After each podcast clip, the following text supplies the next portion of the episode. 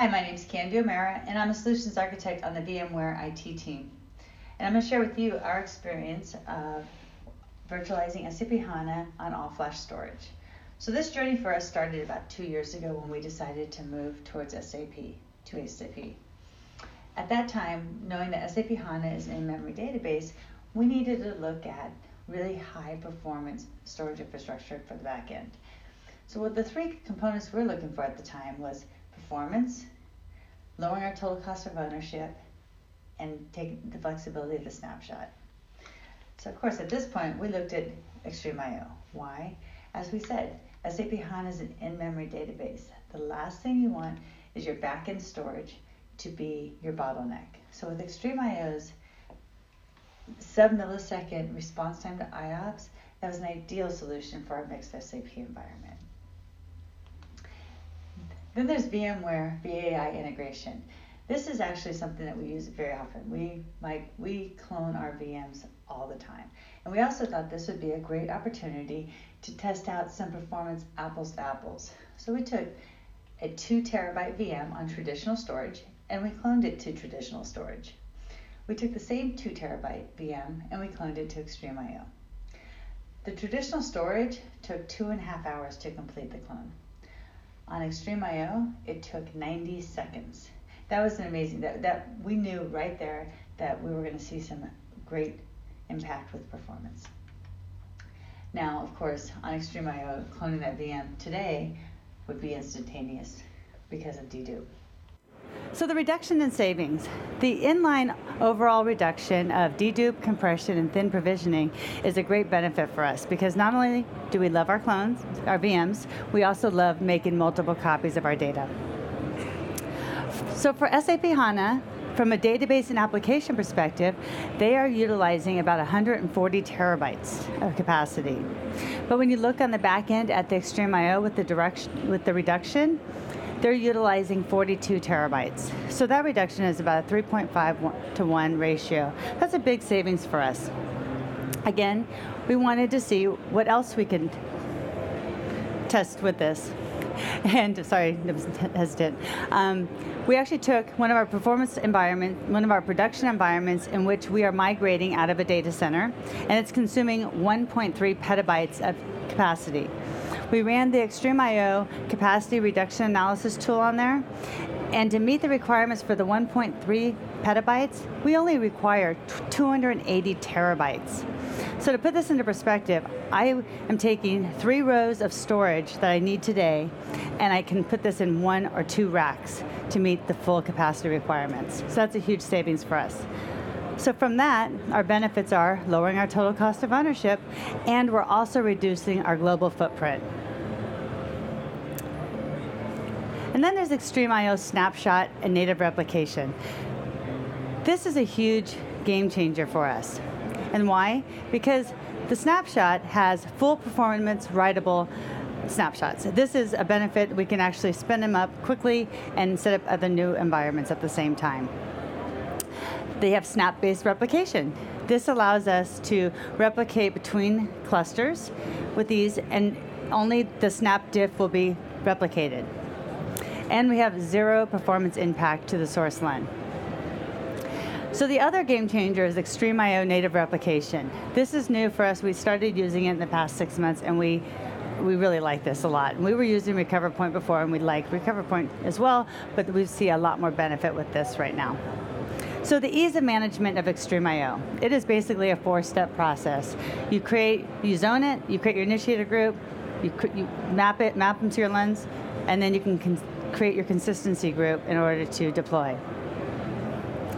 In order to set up auto um, replication for your production, you basically, when you're creating your consistency group, you right-click and say, I'm going to replicate. It actually will create everything you need, including the L A Ns at the target array, all included in the same consistency group. So you no longer have to make sure that all the key components are in place. It does all this work for you. Lower W A N consumption. So we're not only doing snap diffs between the two, they have global reduction and compression with XtremIO. So what happens is, is that if the data is anywhere on that array, it will just replicate the hash. So you're not even copying over the full snapshot any longer.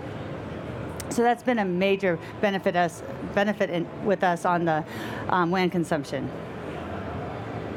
Improved replication speed. So again, we like to test out what we can get, what we have today, and what we're seeing with um, XtremIO. So we took an Oracle R A C database, an eighteen terabyte database, and we used RecoverPoint, and we replicated it to XtremIO, and using snapshots, of course. It took eight hours to replicate that eighteen terabyte database. When we did this, we wiped that out at the target site, so there's no dedupe in there. When we did the same replication with XtremIO, um, native replication, it took an hour to replicate the database, same eighteen terabytes. So you got an eight to one benefit there. So now we've got this great D R. We have snapshots, everything's configured.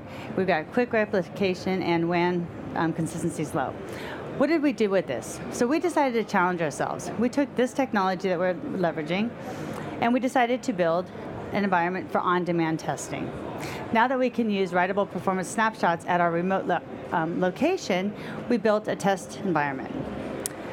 There we wanted to validate the integrity of our data, because as you know, many people replicate their data, but do they ever actually test it and make sure that the da database and applications will come online? So we wanted to verify that. Along with this, we wanted to, to truly define our recovery time objective. A lot of times people will assume that they can recover in four hours and two hours, but unless you've actually done a D R, D R failover, your R T O is not really defined. But in order to do this, we had to gain the confidence of the business. And by doing that, we, in order, to, we tell them, hey, we've got this D R set up, can we test it, can we do a failover? And they're like, mm, nah, we're good. They do not want to take down the business. So what we did is we wanted to include them in, on this as well. And along in this, also this test network area, we wanted to test upgrades and releases of applications and databases. So we wanted to find the value of that, not just using dev and stage, but actually putting this into a production test s scenario where they can see how it plays well with the other applications and databases. So what did we do with this? We actually built a test bubble. So this is actually our target D R site at the other side. The circular area is actually a, a test bubble, a network bubble, which you cannot get out of. So what we did is, as you can see, we're replicating our production to our target D R site, which is five hundred miles away. The snapshot continues to run. Our admin will initiate a Site Recovery Manager test failover. At this point, a snapshot is presented to the E S X host, and then the V Ms are registered to the vCenter. You'll see it ties in to the bubble network, so everything's actually online in the network. Then the V Ms are powered up. At this point, we'll invite our applications team, database team, and the business owners to actually start doing their testing. This is a true, rep this is our production environment that runs in our production data center, but in the bubble, so they can fully test out all their applications, databases. They can refine any tuning they want to do for D R, you know, get process. So this has been a, become quite valuable for our team. So did we live up to the challenge? We did. We were able to validate the integrity of our data. The applications team and database team are very confident and actually have streamlined their own process. We've gained the confidence of the business, and not only by sh showing them that the applications and databases come online, but also making them part of the process. So it's something that they can see. They see it working. And with this, we're able to actually run full true D R failovers. Every quarter, we run in our, produ in our target D R site for two days. And here's the best part. We actually defined our re recovery time objective. W with all the refining and process and fine tuning, our recovery time objective, we are under sixty minutes at this point. We thought it would be two hours, and we were actually able to consistently do it in under sixty minutes, failing over, fully functional, and then two days later, failing back. Same thing, less than sixty minutes. So we were quite impressed with this on our side. And then, of course, validating the upgrades prior to release is a big savings, and it actually allows our applications and database teams to be more productive because they're not constantly trying to fix things after release. So that's a wonderful benefit there. So what's new? So if you've been here in VMworld for a while, you've probably heard that S A P announced that S A P HANA is now supported on VxRail with vSAN. So yes, VMware I T is also leveraging this. We're very excited about this. So we're not only getting the best of breed from XtremIO, but we're also leveraging vSAN. So we have most of our workloads are running on XtremIO. We're also deploying new production workloads on vSAN. We actually have a wonderful blog out there that explains how we've done it in VMware, on VMware I T, sorry. And then also, if you're interested, you can see the isolated network bubble and how we configure that for testing. So hopefully you found this presentation useful, and then you can take it back and leverage this in your own um, environment. Thank you.